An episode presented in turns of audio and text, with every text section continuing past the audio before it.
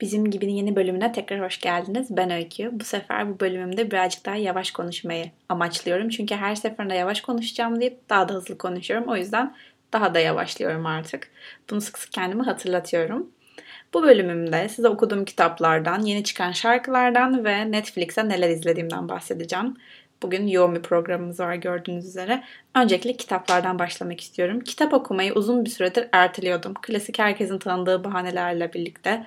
Kitap okumaya vaktim yok, çok ödev yapıyorum, okula gidiyorum, arkadaşlarımla dolaşıyorum gibi bir sürü şeyle erteliyordum. Ama artık karar verdim Nisan ayıyla beraber ve kitap okumaya başladım.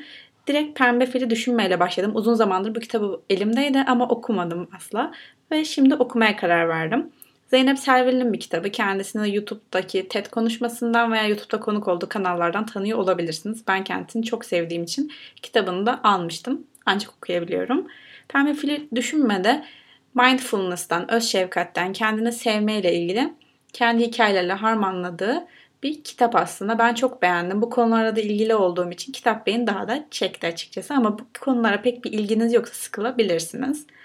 Ardından Beyaz Zambaklar Ülkesi'nde başladım. Çok yeni başladım ama bunu da size anlatmak istedim. Finlandiya'nın kültüründen, eğitiminden, oranın insanından bahseden bir kitap. Yani orayı tanımanıza fırsat veriyor. Kitabı ben nasıl seçtim diye soracak olursanız kitabın kapağında Atatürk'ün önerdiği kitap yazıyordu. Ben de o yüzden aldım ve okumaya karar verdim. Pişman da değilim açıkçası. 30. sayfadayım ama gerçekten de güzel bir kitap olduğunu şimdiden anladım. Ardından Netflix'te neler izlediğimden bahsedeyim birazcık size. Sky Rojo diye bir mini dizi izledim. Bir gecede bitti gerçekten de. Çok öneriliyordu. Yani öneriliyordu dediğim Türkiye'deki ilk ona girmişti. O yüzden ben de izleyeyim dedim. Ama pek memnun kalmadım açıkçası. Dizide her şeyi saydım. Dizide 3 tane kadının hayatta kalma mücadelesini anlatıyor. Maceradan maceraya koşuyorlar.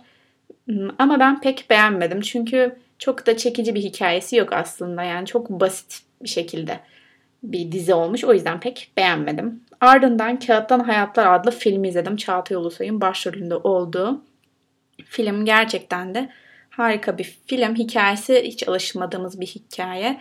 Ve gerçekten de filmin sonunda ben çok çok ağladım. Çünkü hiç beklemiyordum böyle bir son olacağını. Herkese öneriyorum. Ardından bir tane daha filmim var. Her Şeye Evet diye bir film izledik. Ailece izledik. Tam bir aile filmi. Ailece izleyebileceğiniz, keyifli izleyebileceğiniz bir film. Çok çok güzel bir hikaye sizi beklemiyor. Her şeyi tahmin edebilirsiniz filmde ama tam böyle ailece izleyebileceğiniz komedi bir film önerebilirim.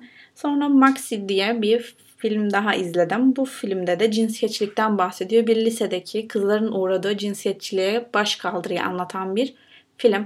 Ben bu cinsiyetçilik konularına da ilgili ve meraklı olduğum için ben çok beğendim filmi. En sonunda da bir dizi izledim. Bu diziyi eminim tek izlemeyen kişi bendim. Ve ben de izledim. Aşk 101 izledim arkadaşlar ve herkesin 2020 yılındaki karantina boyunca izlediğini biliyorum. Ben daha ancak izleyebildim. Diziyi pek beğendiğim söylenemeyecek. Oyunculuklar ve müzikleri saymazsam hikayeyi pek beğendiğim söylenemez. Ama bunu da izlemem gerekiyordu çünkü herkes izlemişti tabii ki de. Ben birazcık modayı geriden takip ediyor oldum bundan. Sonra da şarkılardan bahsedebiliriz. Gerçekten beğendiğim çok güzel 2 tane şarkı çıktı. Zeynep Bastık Bana Sorma adlı bir şarkı çıkardı. Yönetmenliğini Kerimcan'ın klibinden hatırladığımız Ecem yapıyor ve gerçekten harika bir ekip çalışması olmuş. Hem Zeynep Bastık'ın şarkısı ve klip mükemmel ötesi olmuş. O yüzden çok beğendim. Arna'nın Edis bir şarkı çıkardı arkadaşlar. Martılar diye. Bu şarkı da çok güzel. Uzun zamandır dinlediğim en güzel şarkılardan ve sık sık açıp dinliyorum. O yüzden hepinize de öneririm. En sonunda da Cemalcan'ın Kahraman adlı şarkısından bahsetmek istiyorum. Şarkıyı ben pek beğenmedim. Hiç de dinleyemedim yani. Sadece burada konuşmak adına dinlemiştim.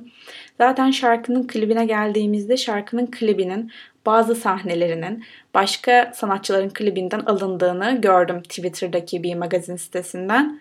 O yüzden üzüldüm onun adına. İlk şarkısında böyle bir hatayla karşılaşması onun adına üzücü olmuş. Birazcık daha uğraşabilirdi.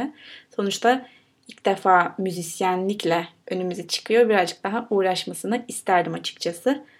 Benden bu kadar arkadaşlar. Bir sonraki bölümümde yeni içeriklerle karşınızda olacağımı düşünüyorum. Çünkü yavaş yavaş artık böyle konuklarımı almaya başlayacağım. Bu arada birçok arkadaşıma teklif götürdüm, işte gelmek ister misiniz diye. Teşekkür ediyorum ki hepsi tabii ki de geliriz, neden olmasın gibi bana cevap verdiler. Buradan da onlara çok teşekkür ediyorum. Beni kırmadıkları ve gelecekleri için de onları da heyecanla misafir edebilmeyi bekliyorum. Şu an bile heyecanlandım, fark ettiyseniz.